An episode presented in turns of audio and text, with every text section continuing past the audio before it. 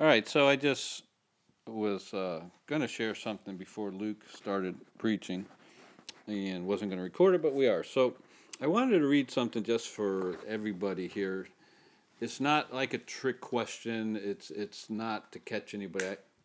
I, I, I want everybody to just tell me what they think about this. All right. So this is a commentary talking about uh, Romans ten four, and where that's the verse that says Christ is the end of the law, and of course we always get beat to death with that verse because of the way it's in, you know interpreted by normative Christianity. But I wanted to read this note out of a commentary. So it says, and then I want you to tell me just, you know, your initial reaction to this good or bad. So it says, the word translated end stands in the emphatic first position in the Greek sentence. Don't worry about that. It means that Christ is the designed end termination or purpose goal of the law, the object to which the law pointed. The law did not and could not of itself provide righteousness before God for individuals, but Christ fulfilled the law by keeping it perfectly during his sinless life and then gave his life in payment for the penalty of sin and the broken law. The law then pointed to him as a source of the God provided righteousness it could, it could not supply. A godly Jew who trusted Jehovah and followed the Levitical system, including the sin offering and the trespass offering, would most likely be inclined to respond to Christ by faith and would receive God's righteousness, i.e., be justified. He then could meet the requirements of the law by the indwelling Holy Spirit. Conversely, a Jew who sought by works to establish his own righteousness would not recognize Christ as, quote, the end of the law and would stumble over him, end quote. All right, what do you think about that? Oh, he's nailed it. It's perfect, isn't Perfect. it? Yeah. It's perfect. Now, here's the source. And uh, Pastor Mullen gave me this commentary when I s- f- s- was uh, first started pastoring our church, Milford. This is from the Bible. This is a Bible knowledge commentary, an exposition of the scriptures by Dallas Seminary faculty. so, what's wrong with this picture? This is the confusion that haunted me all my years of what I believed, which is just what this guy said. Right. He it could not be said any better. Yeah. Yeah. But where they take it after that, how how can so do you understand my confusion? I mean, I had this. Well, he get 1987, and before. I believed exactly that. You can read exactly that, but then they tell you we're crazy, Right. right? Right. Isn't that incredible? Yeah. I mean, it couldn't have been so. You would have thought that was a messianic commentator. Yeah. All right. So anyway, welcome to the world of confusion that makes absolute no sense, but yet we're still the idiots somehow, right? Yeah. Yeah. Blew me away. Yeah, it is amazing how yeah because when you take the text at Face value. at face value, that's it's the natural conclusion that you have to come to. But then eh, but then they go on to distort it and and build a straw man argument off of it. Well, even Jerry Mitchell, his brother, I believe, is on a faculty at Dallas. Oh, How many times have I gone around with Jerry about this? yeah. Darren, do you think he was around during that time? From Scottsdale Bible? Oh, sh- probably. He was the president at some point of Dallas Theological Seminary. He was, you sure? Either the president or vice president. Um, so today we're going to be in Isaiah. I've been in, starting in Isaiah, and I wanted to. So Isaiah chapter one. We're going to go through one, and probably into two a little bit. Um, but I, I, what I loved about this passage Every every time, I don't know. It's maybe it's like this for you, Dad, or other people, but it it's like each time you get back around to these books and you read them again, it's like always new again, always refreshing, and you see other little things that maybe you saw before, or you see it again, and it just um, reminds you. But um, so there's three things that I want to kind of look at, and we're gonna we're gonna break it down as we're gonna read it, and then.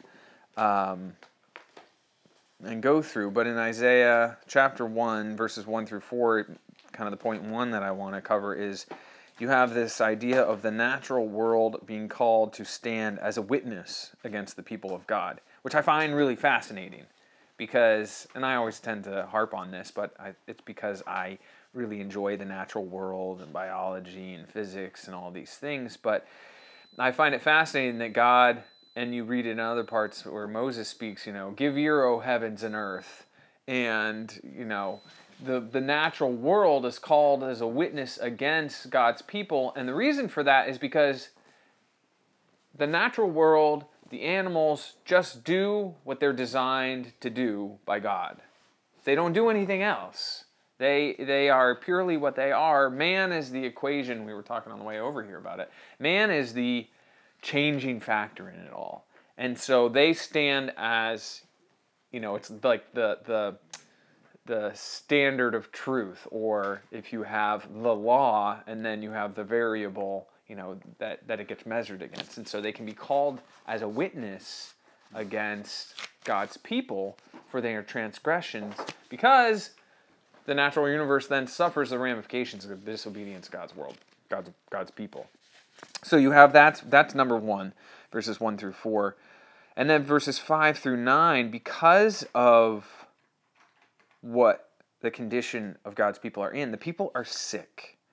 Uh, the land's desolate, and except for a small remnant, all would be consumed. And so you have this idea of the body of Messiah. The, the people are sick, but and except for this small remnant, it would all just fall apart. And, and I think that applies in many ways to us physically in our own bodies that we'll get sick and were it not for a small remnant of our immune system and and the microflora and microbiology going on within our body interestingly this is a little side note we have more non-human cells in us that make up who we are than human cells that make up who we are that makes sense. So it's something like 60% of the cellular totality that's within us is not human. What is it, alien? It's like uh, bugs, uh, not bu- bugs. Uh, Plant, it's plant-based. no, no, no. Um,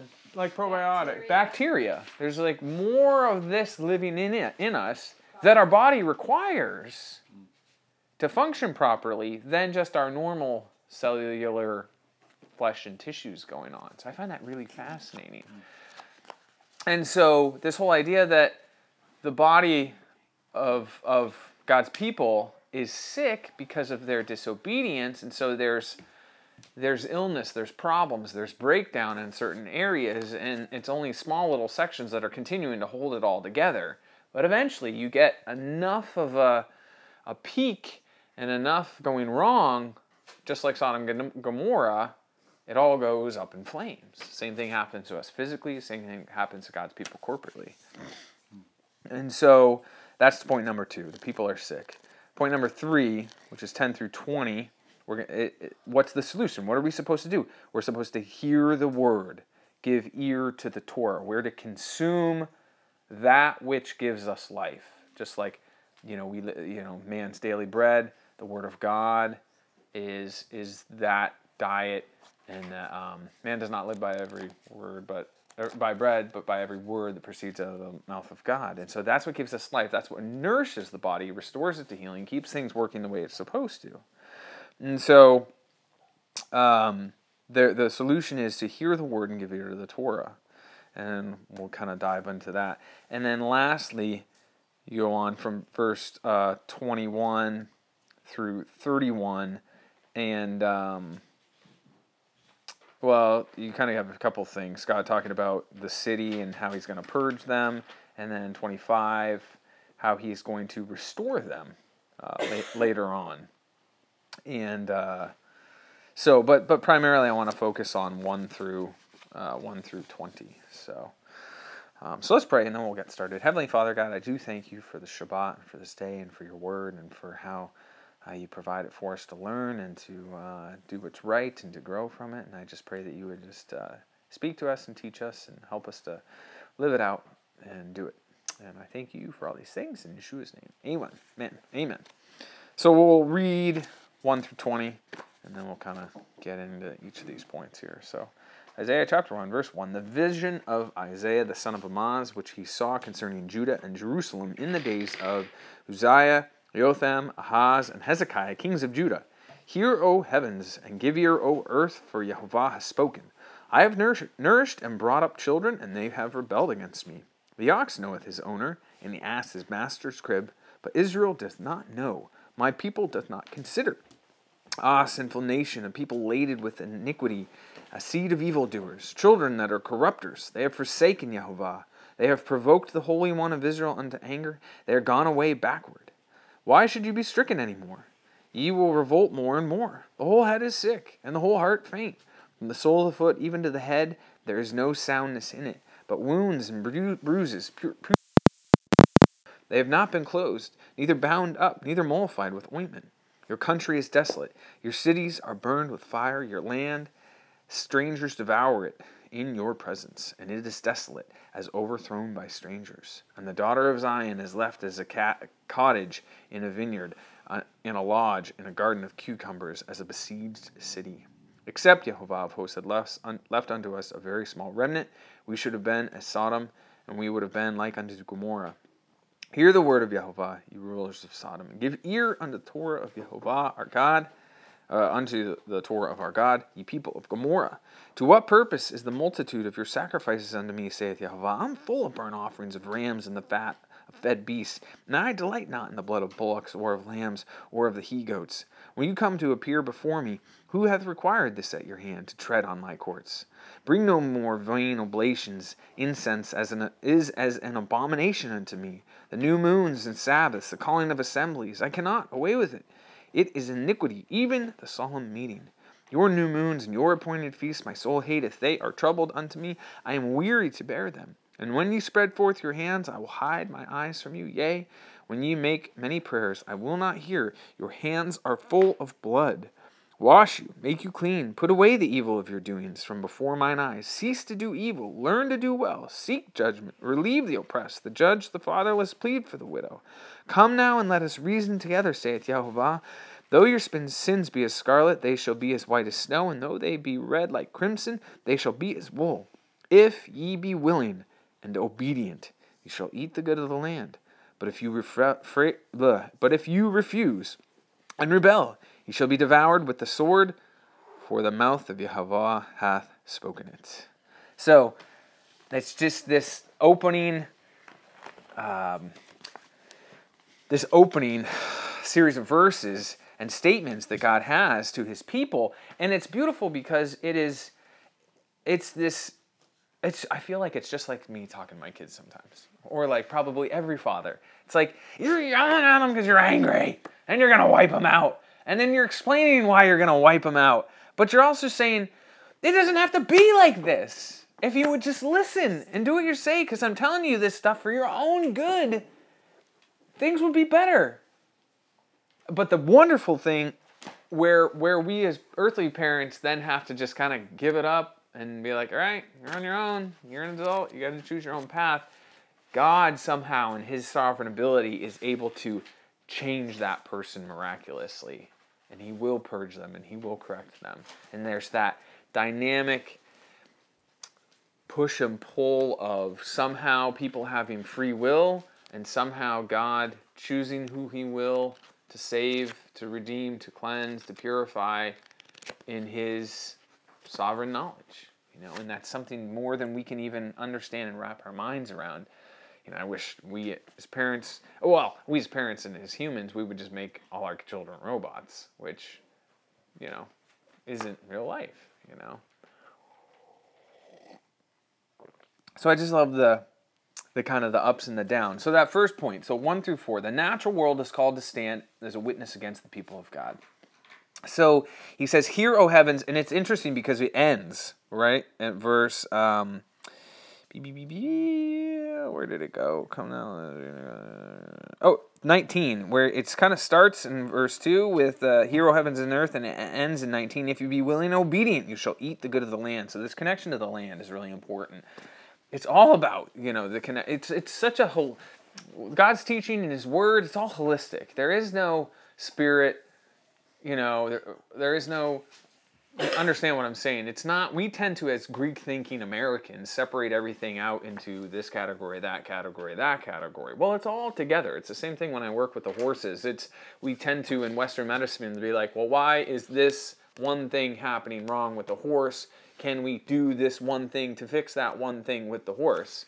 And the reality is, no, it's a it's a whole being of totality, just like God's people, just like the individual person. And so, to have health within that horse and animal, to have health within us, it's a holistic totality lifestyle. From what you eat to when you get up to when you sleep, to what you say to what you think about, and because nothing nothing operates on an island, it's all together. And so, especially you know, the more that we learn in hum, human biology about all of these microbi- microbes and little bugs basically biome microbiomes living within us and how there's more of that than there's human cells. And so the health of that microbiome affects our emotional state and our mental state.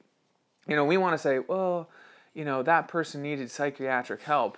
Well yeah maybe but you know how are they living? What were they eating? You know we tend to again segregate that out. So like this psychotic disease attacked that poor person randomly. Well, no, it's been a series of things that goes on.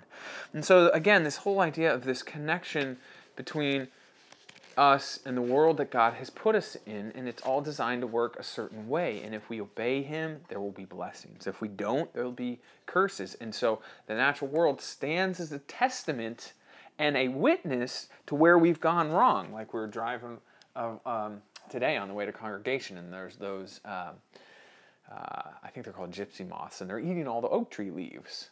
Well, I said, you know, my knee-jerk reaction is stupid gypsy, you know, moths eating all the leaves, and actually, and then Marilee goes, well, actually, stupid people, and that's exactly right. You know, why is the natural environment in the state it is? The sin of mankind. It's been that way from the beginning, so don't be surprised. So, but it's called as a witness, and it reflects our depraved state. And so that's what he does here in verse 2. Hear, O heavens and earth, for Jehovah has spoken, and I have nursed and brought up children, but they have rebelled against me. The ox knows its owner, the ass his master, but Israel, my people, doth not consider. A sinful nation, a people laden with iniquity, a seed of evildoers, children are the corrupters, they have forsaken and provoked the Holy One of Israel into anger, and they are gone away backward. So we see there that they don't operate like the natural world does, like these animals that know their owners and understand them and act accordingly. Israel does whatever it wants. They're a sinful nation and a people laden with iniquity. So the first thing we see is they're rebellious. You know, they will not listen. They will not abide by the instructions. You can train an animal and they'll do what they're supposed to uh, consistently, regularly, and eventually it gets to the point where you don't even have to tell them. You just think it, and your subtle little body language they'll react to. We have to get to that point in our lives with God, you know, where where we can almost sense on an invisible level how to react to our heavenly Father because we know what he's thinking. The Holy Spirit, exactly. Exactly. We have to be so in tune with him and so well trained and so adapted and so giving ourselves over to his service that these promptings it doesn't need to be a booming voice from heaven. You know, we all want to look for the big and the loud, but what happened with Elijah, right? In the uh, in the still small voice. He wasn't in the whirlwind. Doesn't mean that God doesn't react that way, but he was so in tune to God and had and I believe what God was showing him that he had to give up of himself and his own ambitions and endeavors and what he was trying to do even on behalf of God that that well-trained animal that would just react to you know the way you thought. Like when i uh, i had a horse that i used to ride on. And to change the speed change the gait that where we were riding i didn't have to cue him anymore. I would just think about it. But my thought would just change my a little bit my body balance and my pr- uh, pressure and my weight and he would just automatically pick up a trot. And if i thought eh, i want a canter he'd automatically pick up a canter. Because my little my thought translated into changes within my physiology and my body and my balance, and he just knew instantly what that was. We have to be that horse with God and his Holy Spirit because he's always talking to us. It's always there. You know, he's ever present. We just become uh, numb to his promptings. And so we have to be reconditioned. And we do the same thing with animals. You can you can recondition, resensitize these animals to listen to lighter and lighter prompts. But what happens is how how you do that. I wasn't expecting to say any of this. How you do that though, and I think it's the same way God has to retain us, is you have to start with a loud prompt. You got to really get their attention. And then as soon as you get a reaction, you tone down the prompt.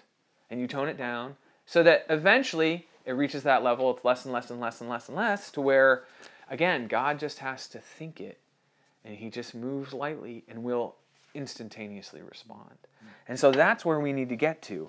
Instead of being rebellious and wild, you know. So, but right now, and especially in these days in the exile, though I believe God is turning us back and He's resensitizing us, right? That trained animal, He's resensitizing us. We are being turned back. And so they were a people, we are a people laden with iniquity. We, they have baggage. You know, some of the horses I work with, they are they come with a lot of baggage. Either they've been and sometimes that baggage is from being quote unquote trained by other people and trainers who really don't understand the animal at all. And so they just mess them up mentally and emotionally.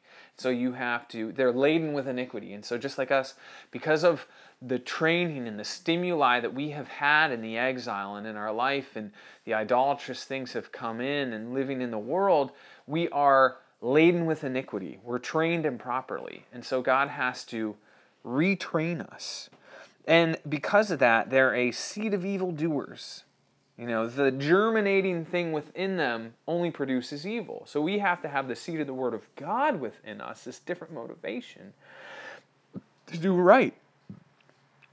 So there's seed of evildoers, children that are corrupters. They so when there's a seed of evil, all it produces is corruption. Same thing with those those horses. Same thing with us. If you're trained improperly, if you're responding to the wrong cues, you're just going to produce chaos in your own life. Because you, and you can't do anything else. There is no other option. It's just what you do. It is if we are reacting to the influences within the exile, we will by by default produce corruption. So we have to be able we have to respond to these new prompts from God, from his spirit, from his word. Because that's where we're going to get it get down to eventually our third point. Hear the word, give ear to the Torah, listen to the new trainer. So there are sinful people, laden with iniquity, seed of evildoers, children that are corrupters. They have forsaken Jehovah. They have provoked the Holy One of Israel unto anger. They are gone away backward. So there are rebellious children. They don't know their masters, and they're full of sin and corrupters. So because of that, things aren't functioning properly. We're not firing on all cylinders. We're not responding correctly. It gets so bad with some of these animals, and I dare say with us in relation to God, that we don't even know how to respond correctly. We've become so such a mess with so many foreign influences in our life, we don't even know how to respond correctly to God. And so we have to be built back up from the beginning to even know how to function like a normal human being. There's horses I deal with that don't act like normal horses because they've never been around normal horses. They've only been in domestic situations that are just a mess. And, and it's the same thing with, with us. We've grown up in these, uh, you know, pagan exile situations where we don't know how to even function properly. And so we have to be built back up. And so we're, we're, we're sick, and so we need to be healed. So uh, verse 5, God says, Why should you be stricken anymore? You'll revolt more and more. The whole head is sick, the whole heart is faint. So he's relaying what the condition is. Because, and, and certain, a certain reaction, you know, he, he understands it's gotten to the point where they have chosen their own path to such a degree that he can just pummel them all he wants, but they just aren't going to react properly. They're not going to respond. And so he's laying out this premise to them. You're just going to revolt more and more. The whole head is sick, the heart's faint, the sole of the foot even to the head. There's no soundness, but wounds and bruises, putrefying sores that have not been closed, neither bound up nor mollified with ointment. Countries desolate. Your cities are burned with fire. Your land, strangers devour it within your presence. It's desolate, overthrown by strangers. The daughter of Zion is left as a cottage in a vineyard, as a lodge in the garden of cucumbers, as a besieged city. It's become a shack. Instead of a shining city on a hill, it's a shack in a vineyard that they would just hang out in just to get out of the sun. You know, and, and that's the same thing that's now. I mean, you look at Israel and you look at Jerusalem now, it's ruled by our enemies. You know, that city that should be a shining city and a hill and an example of who and what the people of God are to the world is, is an example of what's wrong with the world and what's wrong with God people, God's people. They're occupied by their enemies. It's controlled by their enemies because they allow it. And we do the same thing. It's the same thing in our own hearts and our own lives. We're occupied by the enemy of sin because we allow it, because we don't want to go through the battle to take it back. Because it's hard work to change. You got to want to change. You got to be, you know, it's again being that horse getting trained. One of the biggest things that has to happen when you're tra- retraining a horse, it has to be consistent daily, little bits. You know, you can go to a one day clinic and have lots of quick, speedy change, but the long term, what changes the heart of that horse, the spirit of that horse, people, God's people, is that daily, consistent tra- training and being reconditioned to respond properly. And that's what needs to happen in God's people. So the people are sick, and because of that, the land is desolate. And so, except for a small remnant, they would have been consumed. Verse 9, except Jehovah of hosts had left unto us a very small remnant, we have been like, would have been like Sodom, and we should have been like unto Gomorrah. So, you know, there's that small remnant that God preserves. Uh, so that, but I find it interesting that um, they, you know, he refers always refers to Sodom and Gomorrah and a small remnant, which I think you can assume is Lot and his family. But what's interesting to me is, and it, and he's called righteous Lot even in the New Testament, but it, you read the story of Lot and it's like Lot was a disaster. You know, his wife gets turned into a pillar of salt, and then the rest of the story we know. Uh, and that's the small remnant. but I think what happens is even the small remnant, you know, it's just things are such a mess. You can't even live how you're supposed to. You know, Lot couldn't really live unto God how he's supposed to in that environment, right? God had to get him out of it. And um, and I think the same thing for us here. We we are doing the best we can. We're trying to change. We're trying to be retrained, but there's there's certain things that aren't going to happen until you know the restitution of all things when Messiah comes and is on the throne and and sets up His kingdom again. But until that time, you know, we have to be shaped and honed and trained daily. You know, re re um, re uh, uh, uh, conditioned to respond to the right stimuli, so that it's light, so that it's instantaneous, so we can react on a moment's notice, just knowing what God already is thinking, His Holy Spirit in us. So that was verse 9. So, verse 10. So, what are we supposed to do? I already basically talked to it. Hear the word of Yahweh. That doesn't just mean look at it and be like, oh, yeah, that's nice. You know, go to a, go to a conference, hear the speaker, get all warm and fuzzy, go home, and do go back to doing whatever the hell you want. You know, no, we're supposed the word the, when we hear it means to respond with correct correct action and behavior. We read, we study, we hear, we get we pay attention to the prompts of the trainer of God in our life, and then we respond appropriately. You know, if you're training a horse, yeah, the horse hears and feels everything you do with it. But if it doesn't respond, then it's you're wasting your time. Same thing for us. So hear the word. God's God. people have to admit that they are the Sodom and the Gomorrah in those verses. Yeah, exactly. Yeah. Yeah. Yeah, so you just said we have to, we as God's people need to understand that we are the Sodom and we are the Gomorrah. God's people. He's speaking to his people. Then speaking to us now. You know, we are a mixture of all kinds of abominable things. I mean, talk to any pastor in any church, and they'll, you know, if he's honest with you, he'll say that the people in his congregation are as bad, if not worse, than everything that goes on in the world. Full uh, people laden with iniquity, full of sin, corruption, and, and and we see the outcome: families, sicknesses. You know, again, I- know I beat on the natural world and things, but it's like, how can we be a we cannot we cannot be a spiritually healthy people and a physically sick people. We just can't be. We it is heart, soul, mind, and body, you know, that God is restoring.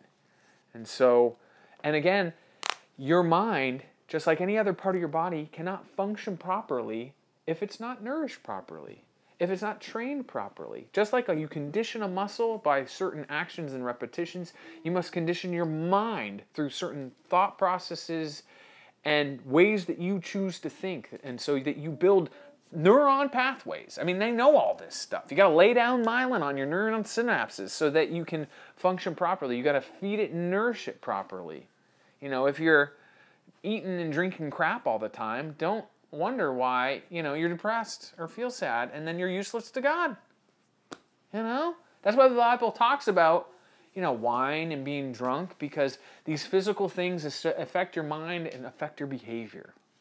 I don't know how I got on that. But you know, so they're they're they have to take these physical actions. Hear the word of God. Give ear unto the Torah of our God, you people of Gomorrah. So he's yelling at the rulers of Sodom, the people of Gomorrah, us, his people. And then he goes on to say, you know, what purpose is the multitude of your sacrifice unto me? I'm full of burnt offerings and rams. So they're still going to church on Sunday. They're still praying. They're still singing hymns. But inside, they're corrupt. It's just like when Yeshua was yelling at the Pharisees and the Sadducees. They did all the religiosity things. But the problem was, it was all for outward show, to make themselves feel okay, to look good, so they could do their little duty and their, get their quota in while they raped and pillaged and did all sorts of abominable things. They didn't care for the widow. They didn't take care of their parents. They didn't watch over out for the stranger. They didn't take care of the orphan. They didn't have a heart that gave of themselves to serve God and keep his word and his ways. It was all for themselves to get what they wanted. And so he he tells them, you know, when you come to appear before me in verse 12, who hath required this at your hand to tread in my courts? what are you doing in here? He says, Don't bring any more vain oblations. Incense is as an abomination to me, and the new moons and the Sabbath, calling the assemblies. I cannot away with it. If you're just going to do all this, speaking out of one side of your mouth, and then go live the rest of the week and the year however you want, don't waste my time. You know, it's, it's an abomination. So, religious acts mixed with a life of sin, God cannot tolerate. They have to be cleansed. They have to be washed. So, what's what's the what's the uh, um, oh well? First, we got to talk about fifteen because this is so important. When you spread forth your hands, I will hide my eyes from you. Yea, when you make many prayers, I will not hear. Your hands are full of blood. Their hands are full of blood, death, bloodshed, murder, wickedness. And God's not going to listen to them when they're in that state. For he, the first thing that ha- the only thing He's going to listen to is to your cry for forgiveness and repentance. Then we can talk. You know, it's kind of like again, the rebellious child wants to come and borrow the car. Well, he's going. He won't listen to anything you you're doing. It's like, no, no, don't don't come talk to me. You know, let's get things set straight first and build the relation properly, and then we can talk. It's the same thing with God, you know. But that's why I'm I'm not a big fan. I'm not a big fan. That's putting it mildly. I'm not a fan of like national prayer around the flagpole day. That's not the prayer we need. I don't think God listens to that prayer. Ooh, them's fighting words. he doesn't want those prayers. He doesn't want to hear that. What he wants to hear is mourning for our collective rebellion, bloodshed, and diabolical behavior before him. Is what he wants to hear. And until that happens, you know, he doesn't want to hear, God, please, God, bless America. You know, no, he, he wants to hear, Woe is us. We are sinful, wicked people. You know, maybe we should all gather around the flagpole with sackcloth and ashes, mourning. Well, that's not going to happen, though, is it? No.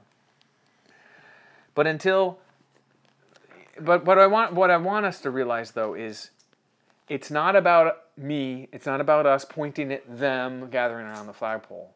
We need to turn the finger around at our own lives. Every individual needs to come before God with their own sackcloth and their own ashes because they all know their own sins. Individually, repent, turn back, and hear His word so that He can then cleanse, renew, and start to recondition His people. So he says to them, verse, um, verse 15.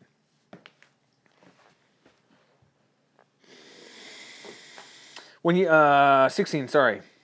Wash you, make you clean, put away the evil of your doings from before mine eyes. Cease to eat, do evil. So that's the first thing that's got to happen. They have to put away the evil. They got to change what they're doing. And then they need to learn, 17, learn to do well. So they got to learn, they got to seek judgment, and so, and then they can act. That's so important. So they have to change what they're doing, they have to stop, cease from evil. Then they need to learn and seek. So there's this learning, which is kind of almost passive. Then there's seeking, which is an active response. Seeking judgment, we lack that. Like there's no no like it's unbelievable. There's no judgment in God's people right now. We need to seek judgment, but that can't happen until we repent and change our wicked ways. Learn to do well, then seek judgment. Then we can start to relieve the oppressed, judge the fatherless, and plead the widow.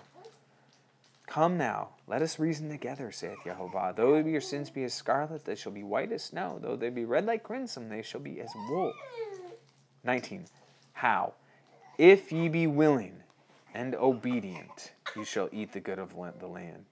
But if you refuse, you shall be devoured with the sword, for the mouth of Jehovah has spoken. Mm. So they need to stop doing evil, learn to do well, we need to re educate ourselves, retrain ourselves, so that then we can start to seek the cues from our God.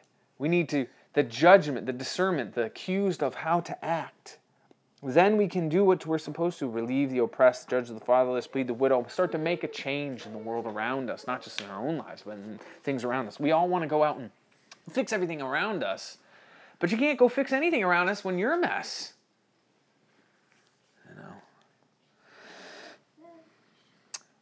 So, and if they do that and will reason with God, then He'll cleanse us. But we have to be willing and obedient to do these things. So they must wash and be clean, put away the evil, learn, seek judgment, reason with God, be obedient. It starts in the heart, it moves to the mind, and it produces action in our physical bodies, in our daily lives. That's how it works. It's a package deal. It's a holistic life that we live before God in all that we do, and it affects everything. It affects the universe around us. Just why? Just all the way down to the caterpillars eating the leaves off the tree and wiping out trees. You know, it's it's all it's all connected. It's all related. but it starts inside, you know. But if, but again, you know, I know I harp on this. If we're sickly and unhealthy in our physical bodies, we're not going to have much motivation to do what we're supposed to before God rightly. So we have to change it all. We have to give up our our selfish ways of living, you know, stop responding to the cues of the diaspora, the idolatry and the paganism and the foreign the foreign influences. And realize who our owner is.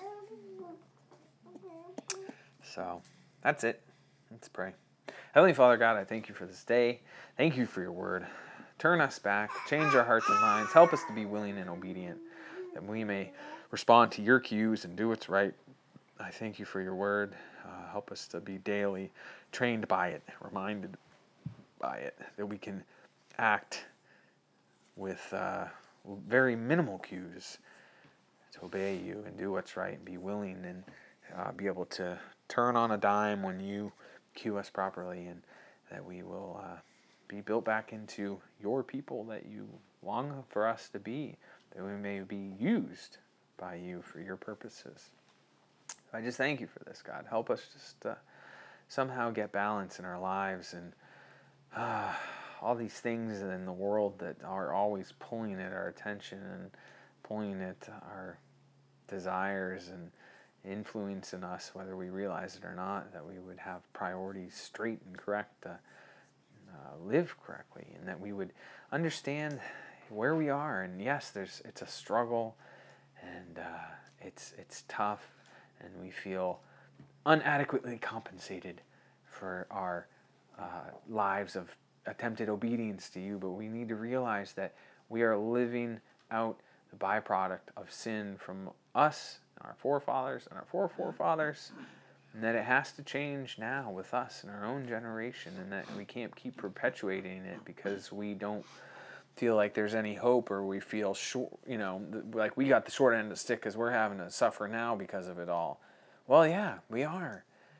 But somebody's got to somewhere and start the change so that the change can happen and you can have a people ready and willing to do your bidding that you may return and rule and reign. So I just ask that you would encourage us that way, Father. Build us up and uh, uh, guide us with your spirit and your word to do what's right. In Yeshua's name I pray. Amen. I think it's interesting when you said like when you have to